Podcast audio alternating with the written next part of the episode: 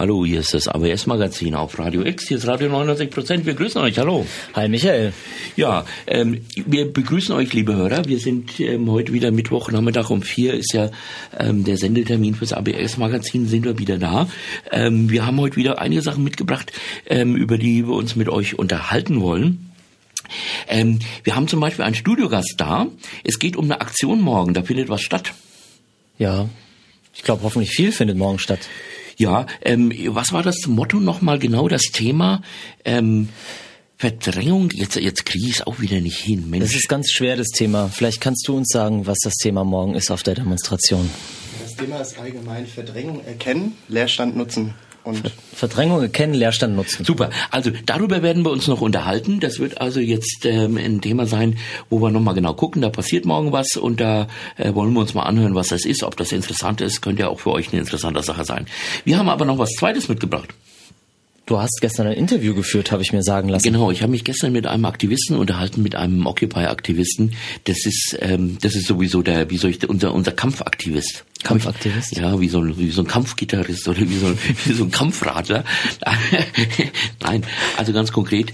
Ähm, Occupy Frankfurt wurde mal angefragt auf eine ähm, Tagung, auf einer Konferenz, ähm, was ähm, zu sagen aus der Innenansicht von Occupy. Und zwar kurioserweise handelt es sich um eine Konf äh, um eine Tagung, ähm, die sich um das Thema Polizei ähm, kümmert, beziehungsweise das war auch eine Tagung, wo größtenteils auch Polizisten vor Ort waren, also eingeladen waren und die da teilgenommen haben. Ähm, dann haben da Akademiker, also jetzt auch Professoren oder Spezialisten, ähm, das Thema äh, behandelt, sich darum gekümmert. Also das Motto war Gutbürger, Gutpolizist. Also es, es war ein bisschen äh, eine Fragestellung, was macht die Polizei auch auf Auseinandersetzungen, zum Beispiel auch auf der Straße. Und da ging es auch darum, ähm, wie ist da eine Sicht von Occupy? Wir haben uns also da ein bisschen unterhalten. Ganz konkret war ein, einer unserer Aktivisten auf dieser Konferenz mit dabei, zwei Tage lang, hat dort auch einen Vortrag gehalten und hat auch sozusagen da in der Podiumsdiskussion auch da die Position von Occupy ähm, dargelegt. Und ähm, im Prinzip äh, war das auf der einen Seite eine interessante Sache, auf der anderen Seite ja, darf man sich vielleicht auch nicht zu viel davon erwarten.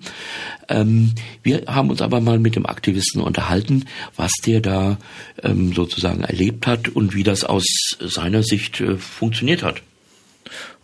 Und das ist aber, du, also das war ein ausführliches Interview, ne? Ja, also ich habe mich, wir haben uns da ein bisschen länger mit ihm unterhalten, dass auch so ein bisschen, dass ein bisschen Zeit war, dass wir uns da ein bisschen, ja, ähm, schlau machen, wie das genau funktioniert, was da genau passiert ist und ähm, ja. Also hören wir jetzt ja. das Interview? Wir hören uns mal an, was es da zu berichten gibt. Und wie gesagt, das war jetzt eine Gelegenheit, wo Occupy eben auch nicht nur auf der Straße, sondern zum Beispiel auch jetzt in einem, in einem Konferenzumfeld äh, mal zu hören war. Super. Und das hören wir uns jetzt an. Das geht circa eine halbe Stunde. Jo. Das ist ein langes Gespräch gewesen, aber dann kommen wir auch ein bisschen in die Thematik rein. Und danach unterhalten wir uns über die Demonstration morgen, was es damit auf sich hat. Da kann dann unser Studiogast noch mal ein bisschen mehr erzählen. Viel Spaß dabei. Ich hoffe, es wird interessant. Ich habe es ja selber noch nicht gehört. Du hast ja gestern das Interview doch, geführt. Doch, doch, das ist für mich jetzt auch die Premiere. Da waren schon ja. mal interessante Sachen dabei. Also, wir hören uns gleich wieder hier im Studio. Anfang des Jahres gab es eine Veranstaltung, eine Akademie, und zwar Gutbürger trifft Gutpolizisten war das Thema. Da war unter anderem auch Occupy eingeladen und wir haben auch Aktivisten, die dort waren und auch was erzählt haben. Was ist denn dort passiert? Ja, hallo erstmal. Äh, da sind sehr äh, interessante Dinge passiert.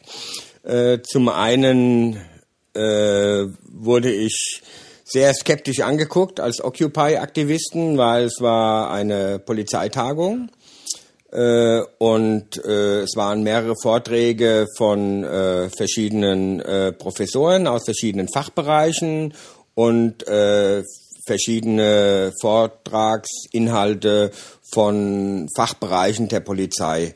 Äh, so als Beispiel könnte man zum Beispiel nennen, was bringt mich auf die Straße, das war dann mein Thema, und was bringt die Polizei auf die Straße, verlagert sich die Willensbildung auf die Straße, Tendenzen und Perspektiven und auf der Suche nach angemessenem Umgang mit der Willensbildung auf der Straße, das waren alles praktisch so Themen von einer bis anderthalb Stunden, ja, und das ging insgesamt über drei Tage. Ich war zwei Tage dort, äh, hatte als Aktivist einen Vortrag von 45 Minuten und am letzten Tag war ich dann Gast in der Podiumsveranstaltung mit äh, drei anderen Personen. Das heißt, das war jetzt eine Tagung, wo größtenteils als Besucher, als Konferenzteilnehmer jetzt auch Polizisten dort waren oder wer konnte dort hinkommen. Das war veranstaltet, wie heißt das hier, Evangelische Akademie in Hofgeismar. Wer waren da jetzt so dort? Wen hatten das angesprochen? Also das ist eine evangelische Akademie. Äh, es war offen für alle Personen. Äh, in Fakt war ich aber die einzigste Person, die nicht aus dem Kontext äh, der Polizei äh, gekommen ist. Es waren auch äh, kirchliche Vertreter aus dem Kontext äh, der Polizei, Seelenvertreter, sage ich mal so. Und äh, es wurde einmal im Jahr äh, findet es da statt und es zählt so wie eine Art Bildungsurlaub. Die Beamten vom Innendienst, also eigentlich von allen Schichten der Polizei, äh, die es gibt, die können daran teilnehmen und bekommen dann diesen Tag auch noch äh, als Sonderurlaub gespendet. Also es war im Kontext der Polizei. Demokratie auf der Straße, das ist also das Hauptmotto, das dort ähm, über diese Veranstaltung stand. Was war denn dann da so passiert? Was, womit haben sich denn die Vorträge da beschäftigt und was, worum ging es denn da jetzt wirklich konkret? Wenn man sagt, auf der Straße, ging das gleich ans Eingemachte, ging es da um Demonstrationen oder um andere Möglichkeiten oder aus Sicht der Polizei oder was war denn da so jetzt der Schwerpunkt? Äh, gut, äh, vielleicht äh, darf ich ganz kurz, bevor ich die Frage beantworte, äh, nochmal zum Eingang was sagen. Also äh, die Einladung wurde äh, an Occupy Frankfurt geschickt und ich hatte mich äh, zu dieser Einladung gemeldet, weil mich äh, die Sache interessiert hatte. Ich weiß, Polizisten sind nicht nur die Leute, die mich von meinen Grundrechten abhalten und mir die Straße versauen oder wie auch immer meine Demonstration verhindern wollen, sondern es sind natürlich auch Nachbarn. Das ist hier der Hans, der nebenan wohnt und der Verkehrspolizist ist. Und es sind nicht nur diese Bösen, sage ich mal so, äh, die aufgrund äh, der Anweisung in ihres Dienstherrn dann äh, mich von irgendwas abhalten wollen oder mir ihren Knüppel auf den Kopf hauen. Insofern war das eine sehr interessante Sache. Und zum Zweiten war natürlich auch der Inhalt. Äh, jetzt komme ich auf die Beantwortung deiner Frage. Der Inhalt dieser Polizeitagung auch ein ganz besonderer. Mein erster Aspekt ist, ich bin schon das ganze letzte Jahr bemüht gewesen, die Occupy-Bewegung und die Unterschiedlichkeit der Bewegung voranzutreiben, in die Bevölkerung zu äh, tragen. Und äh, zum Zweiten diese Tagung äh, habe ich bewusst wahrgenommen, weil natürlich ich mir dadurch äh, Informationen in Form von äh, äh, Demonstrationsmöglichkeiten, Demonstrationsaussichten äh, oder von Ansichten, Innenansichten der Polizei erhofft habe, die ich dann auch im Abschluss, muss ich sagen, nach zwei Tagen äh, doch äh, summiert habe und es war sehr, sehr spannend. Du sagst andere Ansichten oder Innenansichten, das heißt auch, wie zum Beispiel jetzt die Polizei vorgeht, wie deren Denkweise ist, zum Beispiel bei Demonstrationen oder wie da auch strategische oder auch rechtliche oder sonstige Fragen aussehen.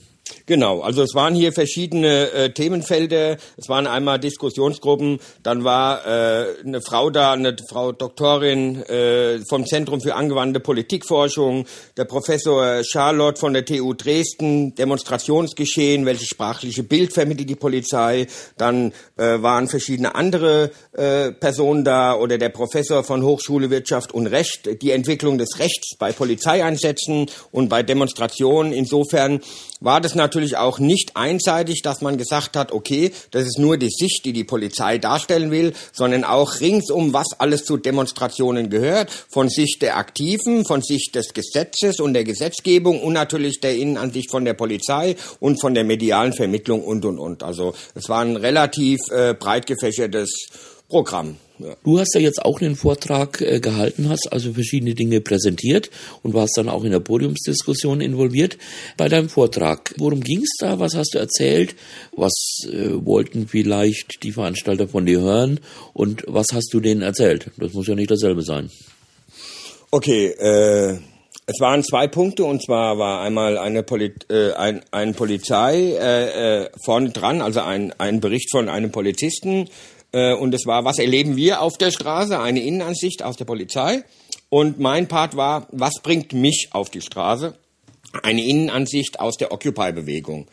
und daraus habe ich dann gesagt, was bringt uns auf die Straße? Also Gutbürger trifft Gutpolizisten, das war ein Titelwort, da hat's mich schon irgendwie geschüttelt, weil das erinnert mich an Gutmenschen, also es hört sich richtig bescheiden an. Scheiße sage ich jetzt nicht, das sollte man nicht, aber es hört sich halt bescheiden an.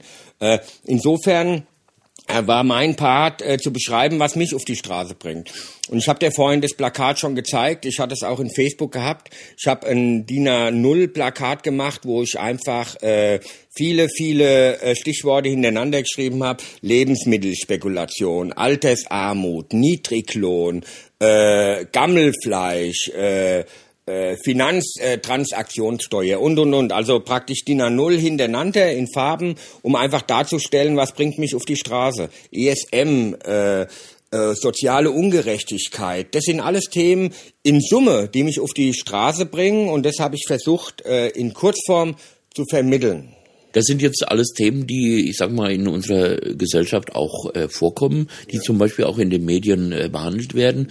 Ein bisschen ist es natürlich so, dass immer nur ein einzelnes Thema äh, mal aktuell ist. Das wird dann auch von verschiedenen Seiten beleuchtet, äh, verschwindet dann aber auch irgendwann wieder, wenn es da eben nichts Neues zu berichten gibt, verschwindet das auch wieder aus den Mainstream-Medien. Das heißt, es war jetzt eher so eine Sammlung von Themen, die letzten Endes doch alle irgendwie in unserer Wahrnehmung relativ weit vorne sind.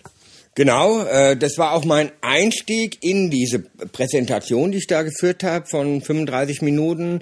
Äh, ich wollte denen mal zeigen, dass es nicht nur drei Tage ein Thema ist und dann hört man zwei Tage nichts und dann kommt das nächste Thema, sondern ich habe wirklich ein paar Sachen aufgezählt. Das waren, glaube ich, 100 äh, Stichworte hintereinander, in welcher Problematik wir stehen. Nicht nur wir, natürlich ganz Europa und die ganze Welt und das schon seit äh, längerem, nicht nur unbedingt seit 2008, äh, weil erst dann erfassen Menschen so, zumindest habe ich das festgestellt, äh, wie groß, äh, wie groß die Probleme sind, in der wir uns befinden, weil nicht nur ein Thema ist, sondern ein Thema nach dem anderen.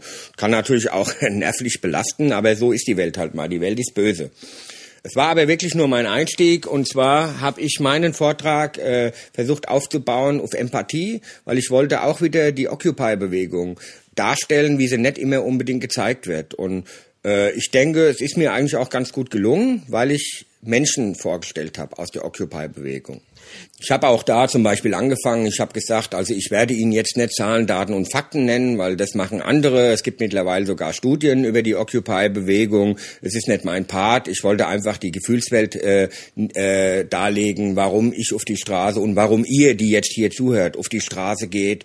Äh, das ist eine emotionale Sache. Ich glaube, äh, nicht nur ich habe in den letzten zwei, drei Jahren öfters mal geheult. Einige, die jetzt zuhören, haben das auch gemacht. Und auch das muss man mal bringen, weil wir gehen ja nicht und wir haben ja auch das Camp in Frankfurt nicht gehabt, um zu feiern oder äh, irgendwie um ein schönes Leben zu haben, sondern weil wir aus tiefster Überzeugung äh, der Meinung sind, es muss sich was ändern. Das kann nicht sein und das ist immer mein Stichpunkt. Äh, wir leben in so einer reichen Gesellschaft. Es, äh, sieben Milliarden Menschen sind wir und eine Milliarde, die ist am Verhungern. Oder in Deutschland gesagt, wir sind das viertreichste Land in der Welt, ja, und wir haben seit 70 Jahren immer so Zustände, dass man von seinem Geld, was man verdient, nicht mal mehr leben kann. Also die Schere wird immer größer und das wollte ich denen darstellen, dass es nicht nur Leute sind, die arbeitslos sind oder äh, die keine Wohnung haben oder die die saufen oder die Drogenprobleme haben oder wie auch immer, sondern dass hinter Occupy viel mehr steht, sondern nämlich die Repräsentierung der 99 Prozent, dass Leute am 15. November, und ihr wisst es genau, dass da Leute gekommen sind mit Anzügen, mit Mäntel, mit Schilder, wir lassen uns das nicht gefallen, brecht die Macht der Banken und Konzerne, das war unser Thema. Und das wollte ich denen einfach näher bringen. Also ich merke schon wieder, ich krieg schon wieder Gefühlswallung, wenn ich an den 15. November denke, weil es war einfach einmalig. Du sagst, du hast das jetzt versucht, am konkreten Beispiel ein bisschen jetzt auch darzustellen, was das so für Aktivisten waren, die sich da engagiert ja. haben. Was hast du da so erzählt oder wie muss ich mir das vorstellen? Also ich habe natürlich erstmal einen Einstieg gehabt, gut, äh, und dann habe ich mal äh, mit einem Bild der Schere drei Grafiken gezeigt, dass ein Prozent äh, zum Beispiel die Einkommen die untere Hälfte abgehängt hat, äh, dass äh, unsere Lohnquote jetzt speziell in Deutschland nach unten geht und die Einkommens- und Gewinnquote nach oben oder dass die Gewinn- und Vermögenseinkommen und zum Arbeitgeberentgelt, dass da halt die Schere ist, das ist ganz klar. Das habe ich natürlich auch nochmal mit Schildern hochgehalten, um die Wirkung ein bisschen zu intensivieren intensivieren. Dann habe ich natürlich ein bisschen auf die Brech die Macht der Banken und Konzerne und dass man das immer wieder gerufen hat am 15. November. Und ich denke mir, damit habe ich sie ein bisschen gekriegt. Äh, einige von euch kennen mich ja, ich bin da sehr emotionell. Und dann habe ich natürlich in der Präsentation ein paar Bilder gezeigt von Menschen. Und da sieht man schon, äh, es sind Menschen äh, aller Herkunft, von Studenten, von Arbeitslosen, von Sozialarbeitern, von gut angezogenen, von schlecht angezogenen, von rasierten, von nicht rasierten. Also die ganze Gesellschaft ist da drin. Ja äh, du und ich, weil wir sind die Gesellschaft. Und dann habe ich natürlich noch ein Foto gezeigt vom Eurozeichen. Und dann habe ich gesagt, es reduziert sich, die letzte Zeit hat sich alles reduziert auf Arbeitslose, auf Studenten, auf Ratten, auf Dreck und viele andere Dinge mehr, mit dem unser Camp in, in Misskredit gezogen wurde für die Öffentlichkeit. Das war ja schon kaum mehr auszuhalten, was der Rhein und die anderen irgendwie alles gemacht haben. Ja gut, das war jetzt äh, oft auch in den lokalen oder in den regionalen Medien war das oft ein Thema. Man konnte vielleicht den Eindruck gewinnen, dass es nicht ganz zufällig war, dass also sich die Berichterstattung genau. ja. auf bestimmte Aspekte fokussiert hat, die jetzt eher ja leichte Angriffspunkte geboten haben.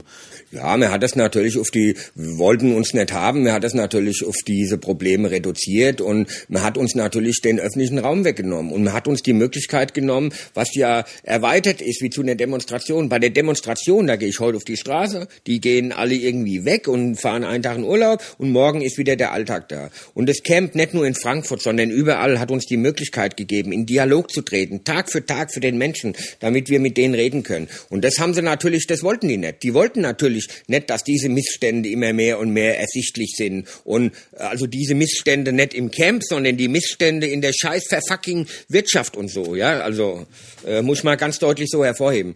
Und das äh, sind die, das wollen die Herrschenden. Ich benutze äh, extra dieses Wort, weil das sind Herrschende. Wir sind zwei Klassen, so ist es einfach.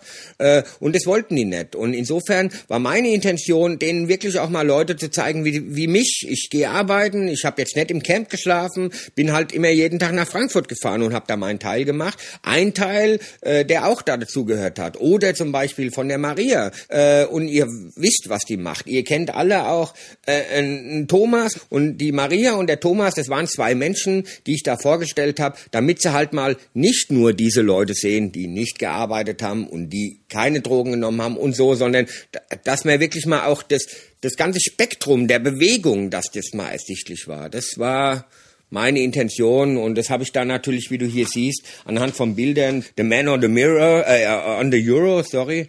Ja, stimmt. Das ist ja, muss man vielleicht nochmal dazu sagen, das war ja so eine Anekdote, dass zu einer Gelegenheit, wo es auch eine Umstellung des Camps gab und das äh, da temporär geräumt wurde, dass er sich da sozusagen heldenhaft mit einem Zelt ähm, innerhalb des Eurozeichens da positioniert hatte. Unser Held, absolut. Also äh, ich glaube, der Thomas hat sich unsterblich gemacht äh, weil es ist einfach ein Sinnbild gewesen und er hat auch gesagt, er wollte sich nicht unsterblich machen, aber ein anderer ist da nicht hochgegangen und ich glaube, das war absolut notwendig, weil über dieses Bild, und da geht es nicht um den Thomas, sondern es geht um den Menschen und um die Plakate, die du hier unten drunter siehst. Du siehst es, wer macht denn hier Krawalle? Da sieht man die Polizei, Millionäre besteuern, Demokratie, ESM abschalten und so. Also das waren eigentlich die Botschaften, die da dahinter stecken. Ja. Also du, du hast ja jetzt auch ein bisschen äh, dargestellt, dass es Aktivisten gibt, die eben insofern ich sage mal, aus dem mittleren Bereich der Gesellschaft kommen und dort auch ja Dinge tun, die die vielen andere, die jetzt jeden Tag arbeiten gehen und da sich in ihrer in ihrem Umfeld kulturell oder sozial engagieren, im Prinzip genau dieselben Sachen machen. Genau. Das war ein Aspekt. Und ich habe Projekte von äh, Occupy vorgestellt. Also ich habe nicht nur von Frankfurt, aber ich habe natürlich auch das Petitionsprojekt vorgestellt. Ihr wisst alle, also zumindest die Insider von Frankfurt, was es da natürlich auch für äh, äh, gewisse äh, Diskrepanzen gab mit verschiedenen Personen. Aber es spielt ja alles keine Rolle. Welches dies, äh, Petitionsprojekt meinst du da jetzt? Äh, äh, eine Petition gegen äh, Spekulation mit Lebensmitteln die wir ja relativ eigentlich äh, gut mitgemacht haben in Frankfurt, wo wir auch sehr viele äh, Stände hatten. Auch ich bin ja teilweise auch ein bisschen durch Deutschland gereist. Also das war eine sehr erfolgreiche Sache. Und ich habe natürlich nicht nur die verschiedenen Sachen vorgestellt, wie äh, Beteiligung an Stop Acta oder dass Occupy äh, in, in, in Berlin war bei der Biennale oder dass natürlich wir bei Blockupy mitbeteiligt waren, dass wir mitgemacht haben bei Umverteilen oder natürlich auch die Lebensmittelspekulation, um nur verschiedene Bündnisse und Aktivitäten von Occupy Frankfurt einfach mal aufzuzählen. Das war vielleicht jetzt auch eine Präsentation aus deiner Sicht oder aus Occupy-Sicht, die vielleicht auch sich unterscheidet von dem, was man, sei es durch die Mainstream-Medien Medien mitbekommt, sei es was vielleicht auch in Polizeikreisen, also im Großteil der äh, Teilnehmer dieser Veranstaltung so bekannt ist. Was war denn dein Eindruck? Äh, wie wurde das denn aufgenommen oder wie waren da die Reaktionen? Erzähl mal. Also die Reaktion während des Vortrags war, ich habe festgestellt, ich bin ein bisschen Vortrags äh, erfahren, äh, dass sie mir schon an den Lippen gehongen haben. Also das heißt, ich hatte die Aufmerksamkeit des Publikums, weil auch dafür gibt es also zum einen ganz klare Tools, die man anwendet. Ja, das fängt schon an beim Einstieg in diese Präsentation. Äh, zum zweiten habe ich natürlich frei geredet, was ich recht gut kann. Also ich habe nicht abgelesen und habe natürlich das Publikum angeguckt und habe sogar auf einzelne Leute gezeigt. Und zum dritten ist natürlich auch, äh, man sagt es immer und ich weiß es aber auch, dass ich durch äh, meine äh, durch mein Reden, durch meine Bewegung Bewegung, äh, die ich dann natürlich auch drauf habe und durch meine Lautstärke der Stimme sehr authentisch wirke. Und damit hatte ich einfach äh, die Leute für mich gewonnen gehabt und die haben also diese, diese 35 Minuten von der ersten bis zur letzten Sekunde äh, sehr spannend verfolgt. Äh, und die Reaktion im Anschluss war natürlich so, äh, klar, natürlich, man kriegt immer Beifall, es kriegt jeder Beifall. Äh, ich habe gemerkt, er war etwas lauter, wie er vielleicht sonst üblich ist, äh, aber das ist auch scheißegal, sondern man merkt daran nur, dass die Leute wirklich auf den Inhalt, den ich versucht habe, rüber zu transportieren, weil die haben genau dieselben Probleme wie mir. Es waren ja keine, äh, es waren keine Personen von der Bereitschaftspolizei oder so. Das waren irgendwelche, die in einem Büro sitzen oder ein Verkehrspolizist. Ich habe es am Anfang schon mal angesprochen äh, und so und die, der Hans von nebenan, der hat genau dieselben Probleme Probleme wie wir. Ja, äh, okay, die sind Beamte, die müssen sich vielleicht nicht ganz so viel Gedanken machen um ihre Rente oder so, aber die haben auch zu wenig Geld, die kommen auch nicht mehr aus und und und. Also äh, bei denen sind die Probleme nicht ganz so groß, aber im Endeffekt sind es auch die 99 Prozent. Ich kann mir nämlich zum Beispiel vorstellen, ohne da jetzt einen Vorteil bedienen zu wollen, aber ich kann mir durchaus vorstellen, dass es da ja auch andere Positionen oder Meinungen oder Einschätzungen gibt, was denn jetzt Occupy bedeutet und dass unter Umständen da auch äh, Personen vor Ort waren, die da auch, ich sag mal, eine ganz andere Meinung hatten oder gesagt haben, naja, das ist jetzt eine Sichtweise, aber da hängt doch noch was anderes dran. Also was ganz erstaunlich war, ist, dass eigentlich die Sichtweise von allen, zumindest das, was ich äh, gesehen habe und das, was ich erfahren habe, sehr positiv war.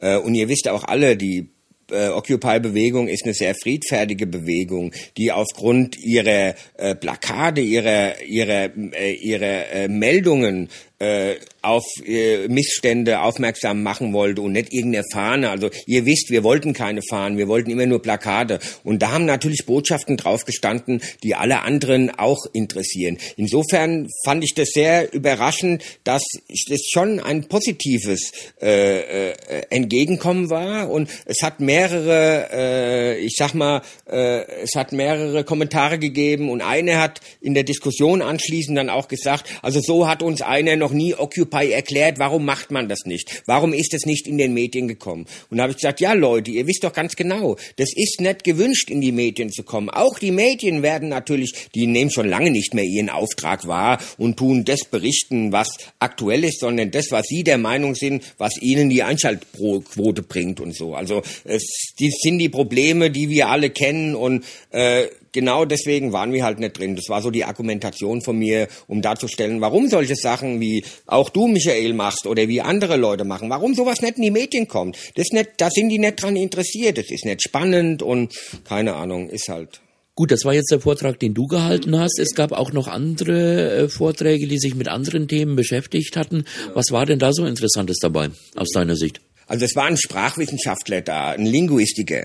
Und das war total klasse. Und der hat Dinge gesagt, also äh, das war ein Professor, der kam dann irgendwie aus Japan, ist jetzt wieder in Deutschland. Eigentlich haben sie gemeint, dass das der Blockupy, äh, der Occupy-Aktivist ist, weil der nämlich äh, praktisch äh, von den Klamotten her sehr jugendlich angezogen äh, war und auch ganz kurze Haare hatte. Also das war schon mal ganz lustig, ja. Der sah eher aus wie ein Aktivist wie ich. Äh, und er hat äh, Spiegel Online zum Beispiel äh, ausgewertet. Und er hat einfach geguckt, äh, wie hängen welche Wörter mit was zusammen.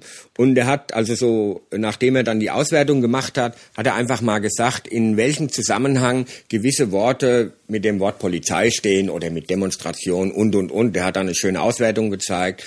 Und das Schöne, was er gesagt hat, ist, also er hat eine schlechte Nachricht für die Polizei. Äh, in den Medien sind sie immer die Bösen und es wird nur berichtet, wenn sie irgendwo draufhauen. Und die gute Nachricht ist, das waren sie schon immer. Also der war relativ locker, der Typ. Was da wieder ganz klar rausgekommen ist und er hat auch scherzhaft dann zum Schluss gesagt, also auch äh, hier Occupy gibt er einfach äh, scherzhaft jetzt äh, den Rat, äh, die sollen irgendwo Steine schmeißen, weil ansonsten wird über sie nicht berichtet. Es wird halt nur über negative Dinge berichtet. Das hat er anhand der Plattform äh, Spiegel Online ausgewertet. Über einen guten Polizisten oder über eine gute Sache, wo sich Menschen zusammenfinden und gegen was demonstrieren. Das wollen die einfach nicht bringen. Und insofern äh, war das sehr interessant. Es war sehr kurzweilig, ander, anderthalb Stunden. Und ich habe da auch einen Link von der Homepage äh, von dem Professor da kann man gewisse Dinge nachlesen. Also das war eine Sache. Was war sonst noch passiert oder gab es sonst noch ähm, Dinge, die dir aufgefallen waren an Vorträgen oder an Unterhaltungen, Diskussionen? Gut, ich gehe vielleicht auf einen noch mal etwas länger ein und zwei ganz kurz. Und zwar, ich weiß gar nicht mehr, wie die gute Frau hieß. Ah, hier steht's, die Eva Feldmann-Wodjatschnia, Zentrum für angewandte Politikforschung. Die hat so ein bisschen erzählt, Geschichte der politischen äh, Willensbildung und verlagert sich die politische Willensbildung auf die Straße. Und da war ganz interessant, äh, dass also der Aktivismus zugenommen hat, äh, dass äh, in den ganzen äh, sozialen Strukturen äh, eine ziemliche Umtrieb, also ziemliche Umtriebe herrschen, dass äh, äh, sich viele Leute damit identifizieren und dass viel äh, Aktivismus gemacht wird, um dabei zu sein, weil man dadurch ein besseres Gefühl bekommt und sich nicht zu einer Ohnmacht ausgesetzt fühlt. Äh, es ist gut für die Seele, wenn man sich an etwas beteiligt, auch wenn man weiß, man ändert da nichts dafür. Und ich muss euch ganz ehrlich sagen, ich kann es nachempfinden, weil äh, ich gehe nicht um die Straße, auf die Straße um mich gut zu fühlen. Aber manchmal fühle ich mich gut, weil ich auf die Straße gegangen bin. Und auch das ist manchmal schon so eine Sache. Das hilft einem einfach, ja, mit der Ohnmacht, die man so täglich äh, erfährt und die man äh, äh, spürt, umzugehen. Also es hilft einem ein bisschen, äh, die Seele zu beruhigen, wenn man was tut. Auch wenn man weiß, äh, es hat jetzt nicht direkte Auswirkungen. Das war eine Sache. Ähm, ja, da wäre meine Frage, ist es denn auch wirklich so, dass sich die Auseinandersetzung, ich weiß nicht, der, der Diskurs, also eine, eine, Unterhaltung über bestimmte Themen, da er auf die Straße verschiebt. Ist das wirklich zu beobachten? Gibt es mehr Demonstrationen oder größere oder was passiert da? Also das ist jetzt eine subjektive Meinung. Ich kann natürlich auch, müsst ihr mich verzeihen, meine subjektive Meinung ist, und es ist auch festgestellt worden, allerdings habe ich da keine Zahlen greifbar, dass natürlich viel, viel, viel mehr Leute äh, in den Protest gegangen sind und demonstrieren. Aber dadurch, äh, dass sich das dezentralisiert hat und viele, viele Bewegungen, ihr wisst es, wie es bei Occupy ist, viele, viele Bewegungen und viele, viele Gruppen ergeben haben, ist zwar die Anzahl der Aktivisten wesentlich größer wie vor fünf Jahren, aber man sieht sie nicht, weil sie in verschiedenen kleinen, größeren kleineren Gruppen sind. Also das heißt, sie sind für die Öffentlichkeit zwar öfter sichtbar, aber nicht in dieser Masse. Das war also jetzt so ein bisschen Überblick von dem, von den Themen, die dort angesprochen wurden. Du sagst, es gab da eine Podiumsdiskussion, okay. wo es jetzt auch unter Umständen ein bisschen kontro kontroverser zuging. Was war denn da Hauptgegenstand? Was war da Thema? Und wie ist das aus deiner Sicht gelaufen? Und zwar die Podiumsveranstaltung, das waren vier Personen und ein Moderator. Und da möchte ich auch nochmal auf den Professor Dr. Clemens Arzt hinweisen. Der hatte auch äh, an demselben Tag noch äh, ein Referat, die Entwicklung des Rechts von Polizeieinsätzen bei Demonstrationen. Äh, es war ein Professor aus Berlin von der Uni dort, der auch junge Polizisten ausbildet, der aber nicht unbedingt äh, äh, polizeikonform war, der das eher kritisch gesehen hat, also der sich sehr viel, äh, der sehr viel auf das Grundgesetz gehalten hat und äh, auch sehr kritische Dinge gegen gegen die Polizei gesagt hat. Äh, es hat sich so ergeben, dass links zwei saßen von der Polizei und rechts ich mit diesem Professor wurde gelacht, ob wir uns so eingeteilt haben. Äh, Fakt ist, äh, am äh, gestern war ich der Occupy-Aktivist, der sehr friedfertig war und der auch andere äh, Sachen aus der Occupy-Bewegung darstellen wollte. Und heute auf der Podiumsveranstaltung war ich natürlich der Demonstrant, der von der Polizei äh, geschlagen wurde, was ich auch gesagt habe, und auch gehindert wurde, äh, sein äh, im Grundgesetz äh, das Versammlungsrecht, was mir zugeschrieben ist, auszuführen. Zum Beispiel auch bei Blockupy. Also es war sehr kontrovers und äh, ich stande durch den durch, durch Hilfe vom Professor Dr. Clemens Arzt äh, nicht alleine da. Also es war sehr interessant. Mhm. Was waren denn dann so ganz konkrete Punkte? Muss ich mir das vorstellen, dass es wirklich darum geht, ähm, welche Möglichkeiten haben Demonstranten, welche Möglichkeiten hat die Polizei, zum Beispiel in der konkreten Auseinandersetzung? Wie muss ich mir das konkreter vorstellen? Also äh, so konkret war das dann meistens in den vorangegangenen Vorträgen. Äh, angefangen hat die Podiumsveranstaltung, wir sind natürlich vorgestellt worden und es sollte dann jeder mal äh, äh, aus seiner Sicht das Positivste und das Negativste äh, an Demonstrationen vorstellen. Äh, äh, ja, also ich habe natürlich für mich jetzt äh, wieder von der Occupy-Bewegung den 15. November und die Vielschichtigkeit unserer Bewegung dargestellt, wer da am Anfang alles mitgemacht hat, weil Brecht die Macht der Banken und Konzerne, das war unser Ziel, da steckt alles drin. Da müssen wir nicht noch andere Ziele definieren. Also ich hoffe, ihr seid da äh, d'accord mit mir. Ja, das ist schon das Großziel. Wenn man die Macht der Banken und Konzerne bricht, ich glaube, das langt. Ja, und dann mein negativstes Erlebnis habe ich natürlich auch von Gewaltanwendung geredet. Äh, bei den Polizisten war es unisono so, äh, dass sie natürlich gesagt haben, ja, es, es, ist eigentlich immer dasselbe. Das negative Erlebnis ist dann, wenn ein Polizist erschossen wird, äh, ja, Startbahn West und so, äh, das allerdings schon ewig lang her ist.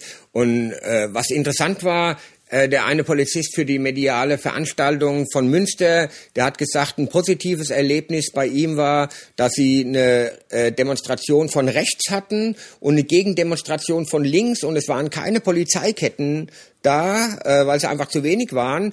Äh, die konnten die Rechten nicht schützen, mussten sie aber auch gar nicht schützen, weil die waren sehr kleinlaut und sind dann praktisch von den linken Strukturen begleitet worden und es hat keine Ausstreitungen gegeben. Also das hat er als sehr positiv dargestellt. Und natürlich auch noch äh, die Begebenheit mit Occupy Münster. Also da war er auch sehr angetan von dieser Gruppe.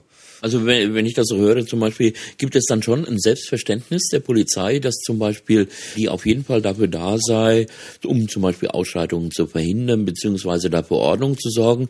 Und dann war das eher außergewöhnlich, dass dann äh, Demonstranten das zum Beispiel selber in den Griff bekommen haben? Da muss man auch wieder unterscheiden. Also der Herr Pappenfuß oder wie er heißt, der von den höheren Strukturen kommt, von den Entscheidungsstrukturen von Kassel. Es war natürlich einer, der ganz klar sagt, die Polizei ist da dazu da, da dafür zu sorgen, dass hier alles mit Recht und Ordnung geht und damit die Demonstration ordentlich abläuft. Der Herr Professor hat gesagt, also im Grundgesetz steht nicht drin, dass einer, wenn er sein Versammlungsrecht wahrnimmt, dass er da die Polizei braucht. Das interpretiert die Polizei da rein. Also es war schon sehr konträr. Ich habe gesagt, bei Occupy in Frankfurt haben wir die Polizei nicht gebraucht. Wir brauchen die nicht, um die Straßen abzusperren, weil wir Menschen haben die Straßen versperrt. Also insofern ist es das Selbstverständnis da, die Polizei ist wichtig, aber auch bei den Höheren, bei anderen eher, na, wir könnten uns eher raushalten. Also wir tun zu viel Präsenz zeigen. Auch da gibt es sehr konträre Meinungen, dass die einen sagen, wir müssen Präsenz zeigen, um abschreckend zu sein und die anderen sagen, durch die Präsenzzeigung wird erst Gewaltpotenzial heraufbeschworen. Also es war so äh, auch nicht einheitlich. Was einheitlich war, ist, sobald der Professor oder ich etwas gegen die Polizei gesagt haben, dann haben sie natürlich wieder so zusammengestanden. Das ist dann, aber das ist in anderen Strukturen genauso. Wenn einer was gegen Occupy sagt, stehen erstmal alle Occupy-Leute, oh, und also das ist, glaube ich, für jede Gruppe so normal. Wie würdest du denn jetzt ein bisschen einschätzen, als Ergebnis, als Fazit, als Zusammenfassung dieser Veranstaltung, vielleicht aus deiner Sicht oder auch aus Occupy-Sicht, hat's das gebracht? War das ein, ein Alibi-Vortrag, den du da halten konntest oder durftest oder musstest? Gab es da äh, interessante Erkenntnisse? Muss man sowas wieder machen? Bringt das auch Occupy irgendwie voran? Was wären so deine Einschätzungen jetzt im Nachhinein? Also das ist natürlich alles Spekulation, wenn man gesamtgesellschaftlich geht oder nicht. Ich versuche natürlich irgendwie äh, gesamtgesellschaftlich zu wirken, kann man aber nicht in Zahlen fassen. Also man kann höchstens die Qualität vielleicht, die man hinterlassen hat, äh, äh, beschreiben. Also was es gebracht hat, ist, es hat Kontakte gebracht. Äh, insofern, dass an die Occupy-Bewegung auch von anderer Seite jetzt möglicherweise Referentenanfragen kommen. Und ich glaube, das ist immer so eine Sache. Wir gehen ja auf die Straße, um anderen Menschen äh, zu zeigen, zeigen, was wir denken, was wir fühlen, was wir der Meinung sind, dass sich ändern muss. Äh, ich glaube, das war eine Sache, dass sich die Occupy-Bewegung auch ein anderes Bild mal dargestellt haben, was viele gar nicht so kennen, weil sie erstens nicht von Frankfurt waren und dann möglicherweise auch nicht die positiven Berichte in den wenigen Medien äh, im Mainstream meistens nicht äh, gezeigt haben. Das war die eine Sache. Mehr kann ich da, glaube ich, über das Wirken nicht machen. Was sehr interessant war, ist, dass zum Beispiel abends in, beim Abendessen und beim Frühstück die gesamten äh, sozialen, gesellschaftlichen Probleme, die wir haben, dass ich äh, es geschafft habe, das in die in diesen also an die Tische zu transportieren und dass wir da eigentlich alle all, alle der Meinung waren, es muss was geschehen. Inwieweit das natürlich hilft, ist eine andere Sache. Für mich war ganz interessant, dass die Polizei auch mal gesagt kriegt, dass sie, äh, sobald man einer linken Struktur angehört, zum Beispiel in Berlin, dass sie einfach nur den Gummiknüppel nehmen und einen auf den Kopf hauen. Und ganz ehrlich, Polizei, dein Freund und Helfer, es mag schön sein äh, beim äh, Straßenpolizist, aber so ist es nicht mehr. Die laufen mittlerweile alle rum wie Robocop, die denken irgendwie, äh, sie müssen uns schützen, obwohl da gar nichts mehr zu schützen geht. Ich will jetzt nicht auf die Polizei rumhacken, aber also man kann natürlich auch in den Polizeistaat wieder hineingehen. Äh, und das ist mein Eindruck, dass das immer mehr und mehr wird. Jetzt gab es bei dieser Veranstaltung also da doch deutlich verschiedene Positionen. Was war denn ein, dein Eindruck? Äh, konnte es da wirklich auch ein bisschen einen Austausch geben? Oder wie schätzt du das ein? Hat es das überhaupt gebracht, dass Occupy dort präsent war, dass Occupy dort vor Ort war? Also ich hatte äh, das war ja auch immer so eine Sache. Ich musste das natürlich auch gewissen Gruppen gegenüber rechtfertigen, was ich da mache, warum ich da hinging. Aber es hat natürlich, äh, natürlich hat da ein Austausch stattgefunden. Äh, und es war, da ist Occupy nicht als, als, oder auch ein Aktivist nicht als Alibi-Funktion eingetragen, weil es heißt zwar Polizeitagung, aber der Ausrichter war die evangelische äh, Akademie. Also das heißt, da finden auch ganz andere Kurse zu, Nachhaltigkeit und und und statt. Und die haben halt versucht, ein Komplettbild zu zeichnen von der Polizei, von Aktivismus, von dem Recht, von der medialen Darstellung, äh, wie sich Aktivismus verändert hat im Laufe der Jahre und und und. Insofern fand ich persönlich das ein sehr gelungenes Bild. Also es war ziemlich rund. Äh, äh, es, mir kam das auch nicht so vor, dass da irgendetwas gezeigt werden sollte, sondern es war schon eine Informationsveranstaltung, natürlich mit sehr konträren Themen. Aber um das Bild rumzumachen, müssen natürlich auch sämtliche konträre Themen, äh, müssen sämtliche Themen konträr sein, sonst wäre es ja sehr einseitig. Also insofern muss ich ganz ehrlich sagen, äh, fand ich das sehr gut. Mir hat es sehr viel Informationsstand gebracht von äh, Demonstrationstechnik, was darf ich, was darf ich nicht, habe ich ja vorher schon gewusst, äh, kann ich jetzt noch aufbauen, äh, sehr viel Verständnis von, was ist eine Blockade, was ist eine Hinderungsblockade. Wir haben natürlich auch auf die äh, verschiedenen Brockdorf-Urteile und, und, und Bezug genommen und es wurde auch ganz klar kommuniziert von mir zum Beispiel, dass mir das scheißegal ist, ob die Rechten auch einen, einen Grund haben, da zu laufen. Ich nehme die Strafe in Kauf und mache eine Verhinderungsblockade. Ja? Also da muss man auch, da muss man auch so sein, dass man einfach sagt, ich will das nicht und auch wenn es bestraft wird, mache ich das. Äh, was, was schon ganz deutlich rauskam, ist, dass ich habe das auch in der Podiumsveranstaltung ganz deutlich angesprochen, äh, dass die Polizei bemüht ist, Sieger zu sein. Ja? Und genau deswegen werden immer mehr Polizeikräfte, es ist immer martialischer, es werden mehr Polizeikräfte zusammengezogen, weil auch wenn man das nicht will, ist man gesetzlich dazu verpflichtet, den Rechten den Weg freizuhalten. Und wenn die Gewalt, die links ausführt, also ich meine jetzt nicht Gewalt im Sinne von Gewaltanwendung, sondern Gewalt mit, äh, wir lassen die nicht durch.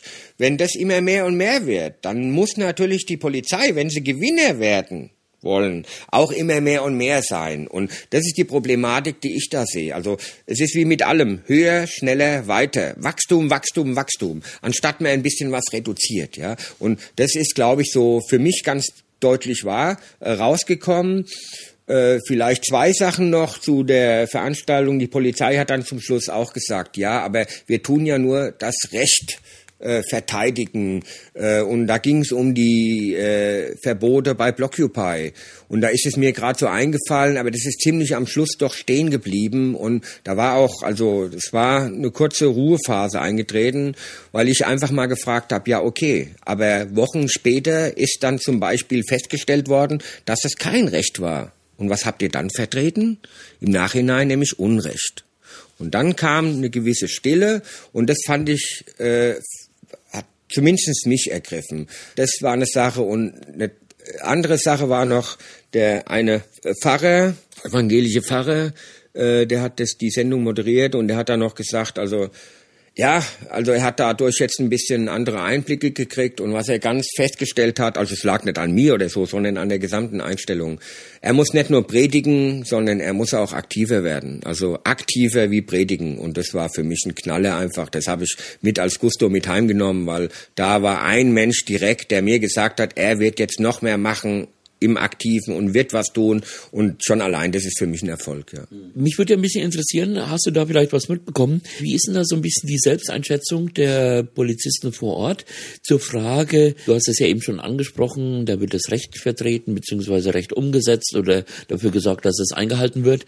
Es gibt ja manche Personen oder Personengruppen, die unterstellen der Polizei zum Beispiel jetzt weniger, dass sie äh, da nur das Recht äh, schützen beziehungsweise umsetzen, sondern eher dass es da eine politische Motivation gibt, die eben auch von Entscheidern, also von Politikern durchgesetzt wird und als noch weitere extremere Position, dass jetzt Polizisten eigentlich nur dafür da sind, die äh, Ressourcen der Mächtigen zu schützen. Das ist ja dann doch eine, eine deutliche andere Position als vielleicht ein Selbstverständnis, dass die Polizei hat, dass sie dann nur ähm, das bestehende Recht umsetzt. Gibt es da eine Sensibilität für oder wie ist da die Wahrnehmung innerhalb der Polizei? Polizei zu diesen Fragen? Ja, da gibt's keine Sensibilität zu. Also da möchte ich mal wieder auf den Professor zurückkommen. Der Professor hat ganz deutlich gesagt, dass die Polizei die Handlanger der Herrschenden sind. Äh, es ist so. Äh, ich glaube, dass die Herrschenden in der Lage sind, äh, das, was sie wollen, als Recht zu verkaufen. Und deswegen ist möglicherweise, weil die Polizisten sind, wie gesagt, äh, es ist der Nachbar Hans nebenan, die tun sich nicht mit allem beschäftigen und haben halt auch nicht alles studiert. Insofern äh, machen die vieles, was viele andere Menschen auch machen. Die sind im Mainstream drin, die sind im Hamsterrad drin. Äh, und ganz klar wird natürlich äh, auch davon geredet, dass andere Interessen dahinter stecken, aber diese Interessen, die waren auch dort auf der Tagung nicht vertreten. Also es waren zwei oder drei von den insgesamt 30 Leuten, die eine etwas höhere Position hatten. Ansonsten waren das wirklich äh, äh, ja äh, Kommissare, die damit gar nichts zu tun haben, von der Kripo oder wie gesagt vom Büro oder ein Straßenpolizist, die eigentlich mit der ganzen Demonstration oder mit den höheren Strukturen, mit den Entscheidungsstrukturen nichts zu tun tun haben. Also äh, das Selbstbild ist ganz klar, wir machen, was Recht und Gesetz ist und äh, es gibt, glaube ich, wenige, die kapieren, dass sie Handlänger der Herrschenden sind, aber der Professor hat es auch ganz deutlich angesprochen. Also da gibt es keine Sensibilisierung. Äh, schlimm, aber ist so. Wie würdest du jetzt zusammenfassend einschätzen, ähm, war diese Veranstaltung erfolgreich? Hat es das gebracht? Hat es das für Occupy gebracht? Ja, also für Occupy hat es nichts gebracht, beteiligt gewesen zu sein. Äh, weil wer ist Occupy? Äh, als kleines Fazit vielleicht. Äh, also ich denke mir, dass es mir gelungen ist, bei diesen 30 Menschen auch mal eine andere Darstellung von Occupy zu zeichnen und äh, denen äh, nahezubringen äh, dass ich Gemeinsamkeiten hergestellt habe zwischen unserem Protest und dass wir für verdammt nochmal die auf die Straße gegangen sind, weil wir wollen die Welt dass die besser ist, nicht für uns, sondern auch für denen ihre Kinder und also das betrifft uns alle. Ja, äh, ich habe natürlich Demo-Infos bekommen, sehr sehr äh, detaillierte und dedizierte, die ich bei den nächsten Demonstrationen gerade im Bereich zivilen Ungehorsam, was darf ich, wie weit darf ich bringen, also die denke ich mir, kann ich relativ gut anwenden da.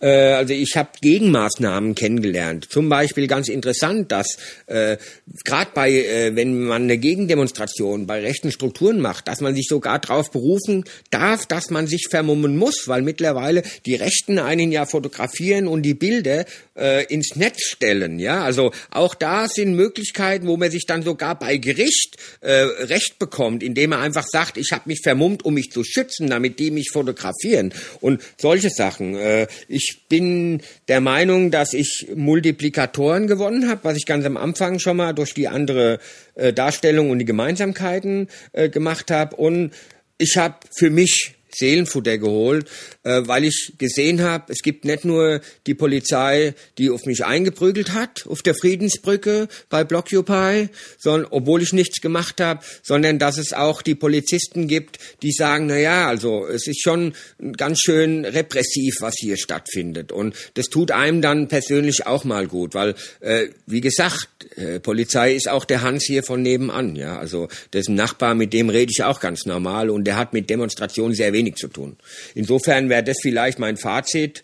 Äh, und ich habe gezeigt, dass man äh, Aktivisten von Occupy, wie es schon viele andere gemacht haben, dass man die einladen kann, dass die was zu erzählen haben. Ja, also ich denke, insofern war das für mich ein recht positives Ergebnis. Jo, also, das war jetzt unser Aktivist, der ein bisschen was erzählt hat, wie er ähm, auf dieser Polizeitagung war. Ja, sehr durchwachsen, wie wir gehört haben. Äh, verschiedene Aspekte, die da zur Sprache gekommen sind vor allen Dingen zunächst erstmal ein langes Interview. Da muss man erstmal so ein bisschen drüber nachdenken.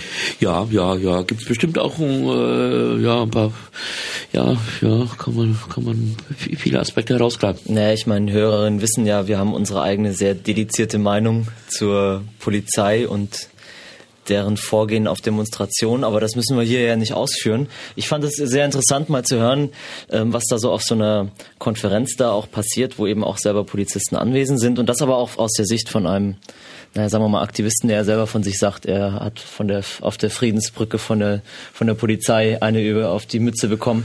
Ähm, also, Du hast ja vorher schon gesagt, wo wir unseren kleinen technischen Fehler hatten, dass das Interview sicherlich auch auf radio99%.de zu finden sein wird. Dann kann man sich das nochmal in Ruhe anhören. Da gibt's auch genau. eine längere Fassung. Ne? Du hast da ein bisschen gekürzt. Ja, ich, wir haben natürlich, wir haben uns unterhalten und haben natürlich, ähm, ich sag mal, über alle möglichen Dinge gesprochen.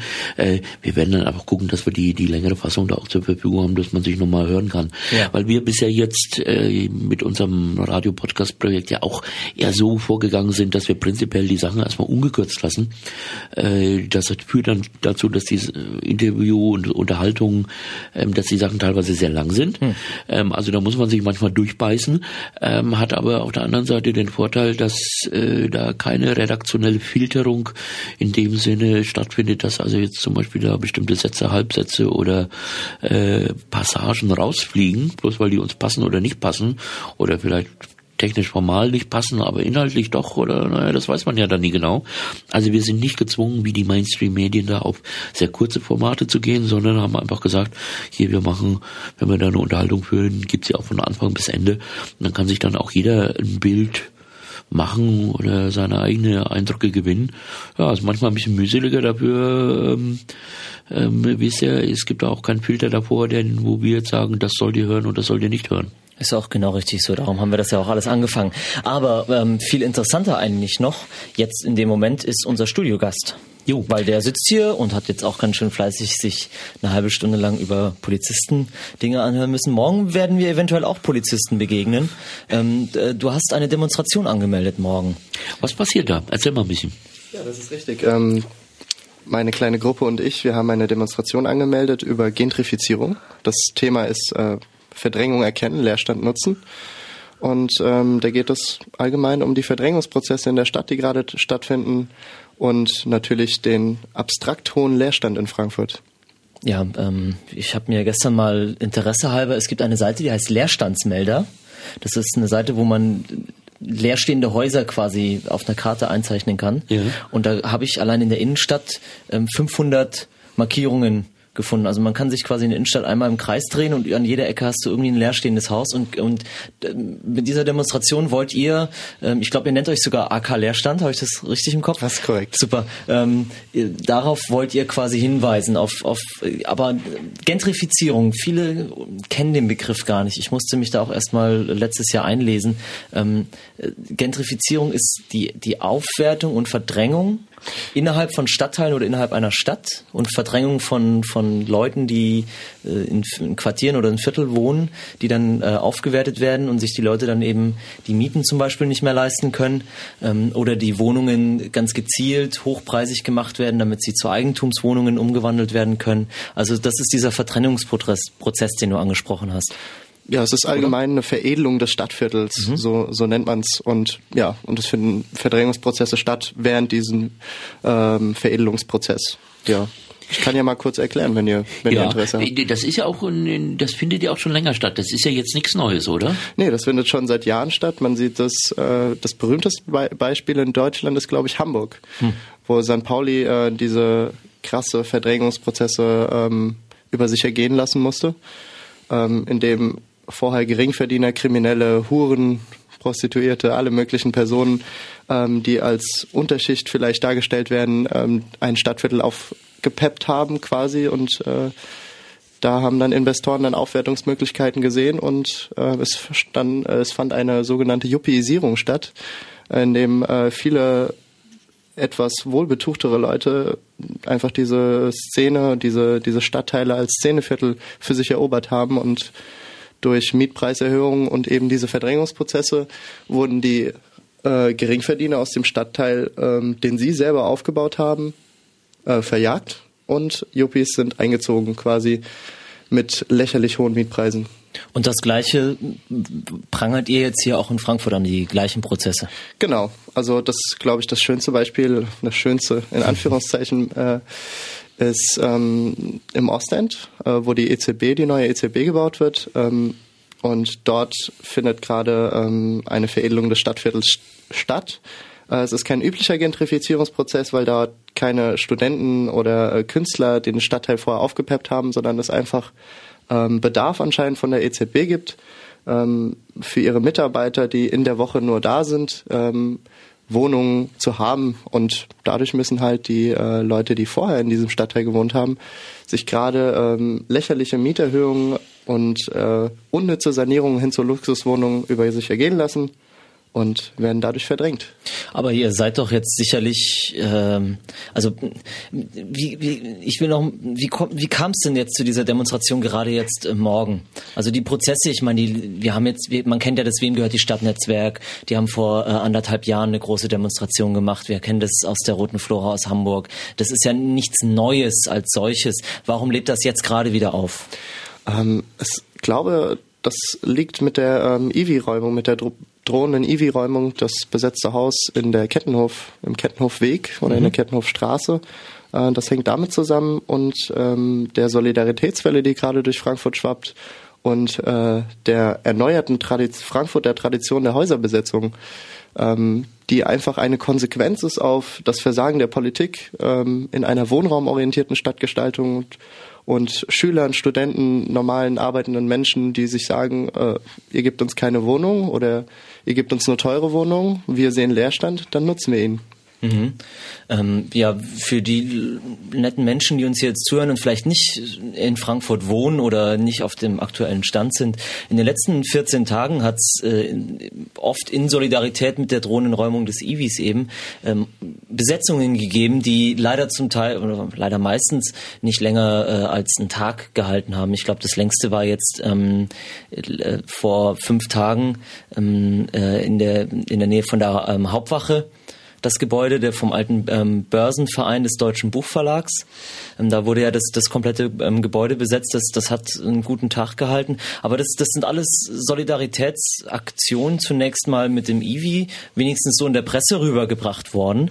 Ähm, ich habe jetzt in Erfahrung gebracht, dass ähm, gerade in, in dem Gebäude von dem ehemaligen Börsenverein, dass da eben der Buchhändlerverlag, äh, dass da eben äh, Schülerinnen das Gebäude besetzt haben, weil sie für sich selber auch Freiräume suchen, die sie so an der Schule oder in der Stadt nicht finden, um selbstständig zu lernen, selbstständig äh, zu handeln, auch mal Partys zu organisieren, wenn es sein muss, aber einfach einen, einen, einen Freiraum haben, fernab von, von, von Schule und, und dem autoritären Alltag, den man, den viele doch das Empfinden haben in dieser Stadt. Und dafür setzt ihr euch dann auch ein auf der Demonstration, dass fordert ihr denn, dass Häuser dann wirklich aktiv weiter besetzt werden? Ja, natürlich, wenn wir diese Häuser nicht äh, so bekommen, fordern wir natürlich auch die Besetzung der Häuser und das kann ich ganz offen sagen. Da stehe ich dahinter, da steht bestimmt auch die Gruppe dahinter, ähm, denn wir sehen es nicht ein, dass wir immer darauf warten müssen, dass uns die Politik irgendwelche Reste vor die Füße wirft.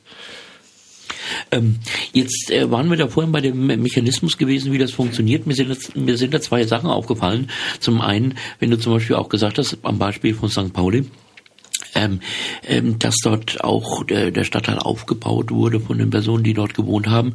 Naja, unter Umständen ist es ja so, dass die dort auch nicht ganz freiwillig gewohnt haben, weil sie vielleicht sonst nicht äh, günstigere Wohnmöglichkeiten gefunden haben. Und äh, wenn es dann zu so einer, du hast das Jupisierung genannt, zu so einer Entwicklung kommt, dann kann es ja auch sein, dass es gerade diese Besserverdienenden sind, die sich gerne mit so einer kreativen ähm, Gesellschaft oder Gemeinschaft umgeben, wo eben jetzt Künstler, Studenten, also Leute, die äh, kreativ ähm, improvisieren müssen, also um überhaupt über die Runden zu kommen, dass ich vielleicht auch besser verdiene, gerne mit diesem, mit diesem Flair, mit dieser Stimmung umgeben wollen. Das ist ja so ein Mechanismus, der auch dahinter steckt, oder? Ja, natürlich. richtig? Ähm, wenn, wenn ähm, Leute in einem hippen Stadtviertel wohnen wollen, dann, äh, dann ziehen sie halt hin und manche Leute geben halt einen Haufen Geld dafür aus und das sind dann eben diese Yuppies, woher sie das Geld auch immer haben ob sie es nun ehrlich verdienen, ob sie es von, von den Eltern in den Rachen gesteckt bekommen. Aber ähm, Fakt ist, dass Leute, die das Beste aus ihrem äh, Stadtteil gemacht haben, äh, das aufgebaut haben, dann eben wegziehen müssen und ähm, eben alles wieder neu machen müssen, nur weil andere Leute eben in einem hippen Stadtviertel wohnen müssen. Ja. Das ist für mich äh, ziemlich unfair, ja. um es milde gesagt. Ja, der Begriff Verdrängung sagt das ja ganz klar. Da ja. haben wir einfach die, die da mehr Ressourcen haben, machen sich da breit. Ähm, jetzt wäre ein bisschen meine Frage, okay, ihr macht eine Veranstaltung morgen. Ähm, was wollt ihr denn erreichen? Gut, auf der einen Seite kann man erstmal als Ziel sehen, da überhaupt eine Aufmerksamkeit zu erzeugen, dass das auch den Menschen, die hier in der Stadt wohnen, auch bewusst wird, was da passiert, also dass das auch sichtbar wird. Ähm, Gibt es denn auch noch weitergehende Schritte oder andersrum, wie kann denn eine Vision aussehen, wie das anders funktionieren kann. Ähm, ja, also wir, wir treffen uns ja morgen um 18 Uhr in Bonn Mitte ähm, am Uhrtürmchen.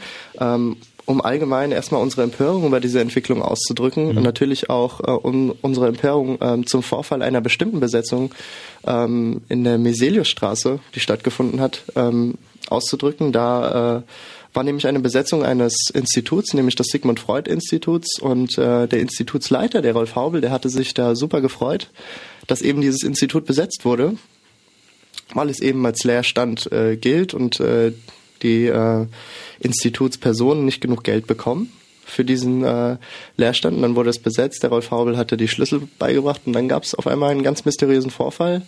Herr Haubel sagt, er habe Druck vom Innenministerium bekommen, denn das, die wollten nicht, dass da ein politischer Freiraum entsteht, obwohl alles ähm, sehr äh, gemäßigt abgelaufen ist, in Ko Kooperation, ohne, ohne äh, Gewalteskalation, ohne, ohne Zerstörung im Haus. Also es ist natürlich unsere eine einseitige Empörung, unsere ähm, unsere Forderung natürlich nach einer wohnraumorientierten Stadtgestaltung und äh, die nach den Bedürfnissen der Bewohner der Stadtteile ausgerichtet ist, nicht nach irgendwelchen Kapitalbedürfnissen. Ähm, und ähm, wir möchten einfach, dass die Stadt, dass die Politik nicht selber entscheidet oder dass die Politik nicht ähm, mit Investoren entscheidet, wie die Stadt auszusehen hat, sondern dass die Politik mit den Bewohnern ihrer Stadt zusammen entscheidet, wie diese Stadt aussehen soll und mhm. äh, natürlich auch mit Studenten ähm, und mit Schülern ähm, Bedürfnisse bearbeitet, die sie selber haben, eben diese Bedürfnisse nach politischen Freiräumen, ähm, dass diese natürlich auch gewährt werden. Hm. Und da gibt es auch zurzeit an den, ich sag mal, etablierten politischen Strukturen oder Entscheidungsstrukturen, seien das jetzt Ortsbeiräte oder auch, äh, ich sag mal, die Stadt, nicht die Stadtverwaltung, sondern eben der Bürgermeister mit ähm, seinen Dezernaten. Ähm, da gibt's, seht ihr nicht so viele Möglichkeiten, dass da wirklich so eine Kommunikation und auch eine Entscheidung im Sinne der, der Bürger dieser Stadt wirklich stattfindet. Oder, oder ich meine, das wären ja auch Möglichkeiten, dass man sagen könnte, so könnte man da, könnte an diesen, genau diesen Orten, in diesen Gremien könnte man sich darüber äh, Gedanken machen, wie jetzt zum Beispiel eine Stadtentwicklung stattfinden kann. Ja, natürlich. Also wir, also ich persönlich, ich spreche jetzt für mich nur, nur für mich als Teil der Gruppe, nicht als, nicht für die Gruppe an sich. Ich persönlich halte nicht viel von Politikern. Ich habe schon während den Gentrifizierungsprozessen in Berlin, Hamburg und in anderen Städten gesehen, dass viele Versprechungen gemacht werden. Ähm, aber das Einzige, was schnell geht, ist eben die Aufwertung der Stadtteile. Und ähm, solche Diskussionen dauern lange und äh, werden ungern geführt und sind oft äh, nur mit Wahlversprechen verbunden, die oft nicht eingehalten werden. Und wir haben uns das lange genug angeschaut und deswegen sage ich persönlich, äh, bevor ich mich mit einem Politiker an den Tisch setze, sage ich, ähm, ich besetze ein Haus. Mhm. Ähm, ich nehme mir das, was mir eigentlich zusteht und das äh, würde ich gerne auch von anderen Bürgern sehen ähm, und sage, so, ich habe das Haus, es ist eh ungenutzt. Ich äh, gebe diesem Haus wieder einen Sinn. Ich mache es zu Wohnraum, ich mache es ähm, zu einem politischen Freiraum. Ähm, was macht ihr da draus? Hm. Ähm, also wie sieht dann unter Umständen auch so eine Vision aus, die du verfolgst oder die, die im Raum stehen könnte, anstelle dass jetzt so eine Verdrängung durch die Person mit vielen Ressourcen gegenüber denen, die eben da sehr knapp rechnen müssen. Ähm, wie sieht denn eine Vision aus? Wie könnte das denn anders, anders funktionieren in so einer Stadt wie Frankfurt? Ähm, ja, wie gesagt, eine wohnraumorientierte Stadtentwicklung. Also ich sehe, ähm, ich habe jetzt kein ähm, Lösungskonzept parat, also kein perfektes Lösungskonzept. Ich denke, da muss man relativ pragmatisch drangehen, ähm, sehen, wie das in den einzelnen Stadtteilen funktioniert, wie das äh, die Bewohner der einzelnen Stadtteile wollen. Ähm, aber äh, mir ist es einfach wichtig, dass nicht das Kapital äh, entscheidet, inwiefern ähm, ich Mitspracherecht habe bei der Stadtentwicklung, sondern ähm, dass einfach einfach äh, jeder Mensch gleich das Recht hat auf Wohnen, das gleiche Recht hat auf politische Freiräume und ähm, das gleiche Recht auf ein Mitspracherecht in der Stadtentwicklung hat. Mhm. Und ähm, natürlich bin ich da schon sehr radikal mit, durch meine Enttäuschung durch Politiker, aber ich sehe natürlich auch äh, nicht äh, diese Gespräche mit Politikern oder mit äh, Entscheidungsträgern ausgeschlossen. Also ich denke, das ist eine Möglichkeit, die man gehen könnte, aber da müssen ähm, nicht wir auf die Politiker zuge zugehen, sondern die Politiker mal auf uns zukommen. Denn äh, wir warten schon ziemlich lange auf Wohnraum. Hm. Auf bezahlbaren Wohnraum. Okay, und ihr wollt auch genau jetzt ganz konkret mit der Aktivität morgen einfach die Gelegenheit nutzen, da auch mal auf die Problematik nochmal hinzuweisen. Genau. Wann trefft ihr euch nochmal genau? Um 18 Uhr in Bornheim Mitte, am Uhrtürmchen. Demonstration äh, zieht dann zum Campus. Okay. okay. Ja, ja wir werden nochmal mit Sicherheit heute Abend ganz kurz einen kleinen Link reinposten. Ich glaube, da gibt's eine Veranstaltungsseite auf Facebook. Alles läuft ja über Facebook heutzutage. Da können wir ja auch mal verlinken nochmal. Dann äh, könnt ihr euch da mehr Informationen rein, äh, ich wollte jetzt reinholen sagen, aber das ist ein blödes Wort. Also da findet ihr noch mehr Informationen. Ähm, Und dann könnt ihr sie euch downloaden. Downloaden, genau. ähm, oh, Michael, unsere Stunde ist schon wieder voll. Ja, ähm, es gäbe noch bestimmt noch mehr Details äh, zu überlegen. Also jetzt diese Frage der Gentrifizierung. Ich kann mir vorstellen, da sind noch viele Fragen offen. Also wie das funktioniert, was man da machen kann, wie können da Gegenkonzepte aussehen, äh, wie kann man als Gesellschaft dafür sorgen, dass eben solche ähm, ja, extremen Entwicklungen auch vermieden werden. Also da kann ich mir vorstellen, da, da gibt es auch viel drüber nachzudenken. Ich glaube, da müssten wir mal mit dem äh, AK Leerstand uns mal zusammensetzen und einen Podcast fernab jetzt von Radio X machen, sondern mal wieder uns privat hinsetzen vor die Mikrofone und da eventuell uns mal drüber unterhalten. Okay, bis. Ja, machen wir so? Ja. Ja, ja, ja, ja. Naja, dann danke euch fürs Zuhören. Ähm, unsere Stunde ist schon wieder vorbei. Wir haben äh, noch ein äh, Lied ausgesucht. Und mhm. zwar ähm, aus Hamburg von einem Rapper, der nennt sich Nate57. Ähm, der hat ein Lied äh, geschrieben, das heißt Blaulicht. Und äh, darüber erzählt er naja, über seine persönliche Erfahrung und wie er seine Perspektiven im Leben sieht, ist, äh, manche würden es als Gangster-Rap bezeichnen. Äh, ich Gangster-Rap, das hört sich ja böse Das ist nicht irgendwie so, ja, ich baller mit den Knarren rum, bla bla bla, sondern da ist schon ein bisschen Inhalt drin. Also es lohnt sich auf den Text zu hören. Äh, Ich verabschiede mich. Danke an unseren Studiogast, Michael. Vielen Dank. Ja, Sascha war super. Das, ja. Und äh, ja, wir werden ein bisschen in der nächsten Zeit unsere Sendezeiten, also wir teilen uns ja hier den Mittwochspot, den, da wird es sich ein paar Verschiebungen geben, die werden wir bekannt machen. Wir hören uns undefiniert spätestens in vier Wochen wieder und äh, Näheres erfahrt ihr wie immer unter www.r99p.de. jo, Ich also, wünsche euch einen wunderschönen Abend und bis bald dann. bis dann. Oh, es lädt noch. Jetzt aber.